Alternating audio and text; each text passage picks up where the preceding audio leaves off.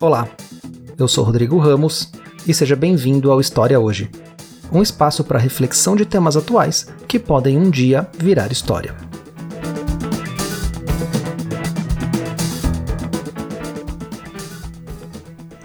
Olá pessoal, hoje a gente começa, dentro do Era uma Vez um Backlog, uma série que eu estou chamando de Fazendo História. A história também é feita do presente. Hoje a gente tem uma imensidão de publicações e de livros e a gente não sabe o que realmente vai sobreviver à força do tempo, né?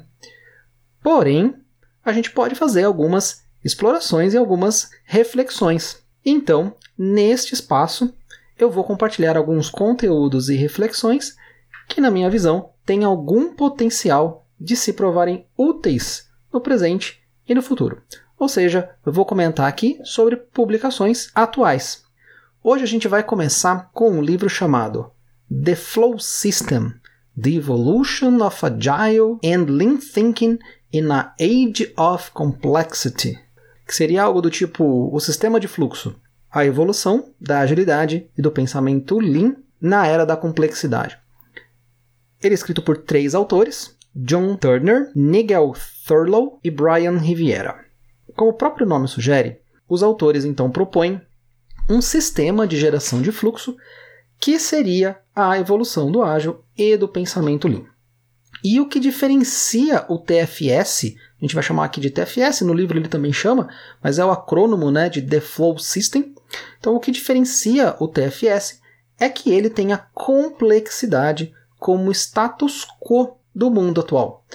Pode parecer um pouco óbvio, né? A gente fala muito hoje de complexidade, todo mundo está falando sobre isso, mas tem uma sutileza aqui. E a sutileza é que ele não tenta lidar com a complexidade, como muitos modelos tentam fazer. E sim, ele usa a complexidade como parte integrante do modelo. Eu diria até como motor de tração do próprio modelo.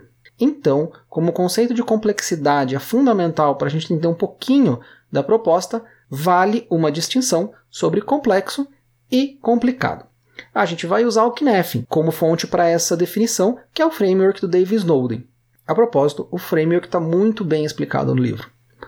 Bom, complicado se refere a um produto, um sistema ou um ambiente que tem tantas peças que uma pessoa sozinha não consegue dominá-lo.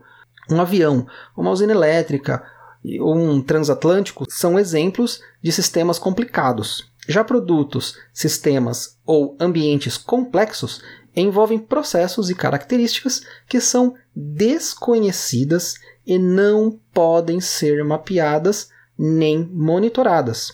O universo e o cérebro humano são exemplos de sistemas complexos. Estes sistemas não podem ser diretamente gerenciados, porém, podemos criar mecanismos de facilitação para que os resultados desejados sejam obtidos. Voltando ao T F S, ele tem três componentes principais. Complexity Thinking, pensamento complexo, Distributed Leadership, liderança distribuída, e Team Science, algo do tipo ciência de time. Complexity Thinking é uma evolução do pensamento sistêmico que se faz necessária para que possamos atuar em ambientes complexos. Se pensarmos em sistemas fechados, como o da manufatura, o pensamento sistêmico é bem adequado. Para sistemas abertos, como sistemas geopolíticos, precisamos de um novo sistema de pensamento, já que as fronteiras não são definidas e as reações de causa e efeito não podem ser mapeadas. A questão a ser respondida, e que é muito discutida no livro, é como que a gente consegue operar nesses cenários com algum nível de confiança e previsibilidade.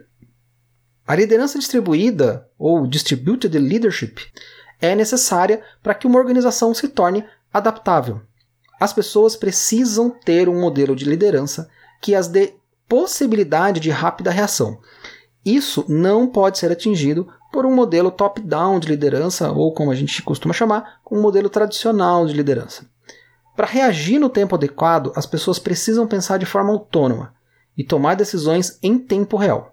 Isso requer que a liderança seja distribuída na organização, com responsabilidades e objetivos compartilhados. O engajamento precisa vir tanto das pessoas que operacionalizam quanto da liderança, e sustentados em uma cultura de segurança psicológica. Sobre o Team Science. Bom, em um modelo que é orientado a times, diversos times operam em torno dos mesmos objetivos. E nesse cenário, a liderança distribuída que comentamos há pouco, ela ganha escala e precisamos continuar operando em alta performance. Então o Team Science é uma disciplina que provê os conhecimentos, conhecimentos aqui empíricos, isso é muito importante, são conhecimentos empíricos que são trazidos no livro, de como podemos estruturar e gerenciar times nesses ambientes complexos. Estas três áreas são exploradas profundamente ao longo do livro. Durante essa exploração, os autores trazem uma quantidade enorme de referências, de modelos e de frameworks para cada uma dessas áreas. Então, mesmo que você tenha alguma ressalva em relação ao modelo em si, sem dúvida você acabará expandindo seu conhecimento em relação ao que tem de mais atual nesses assuntos. Os autores também são muito didáticos em cada uma dessas etapas. Uma das melhores explicações sobre o Cynefin que eu li está nesse livro. Lembrando que o Cynefin é aquele modelo teórico criado pelo David Snowden que identifica os ambientes como caóticos, complexos, complicados ou claros. Tudo isso com o objetivo de entregar valor através de fluxo contínuo.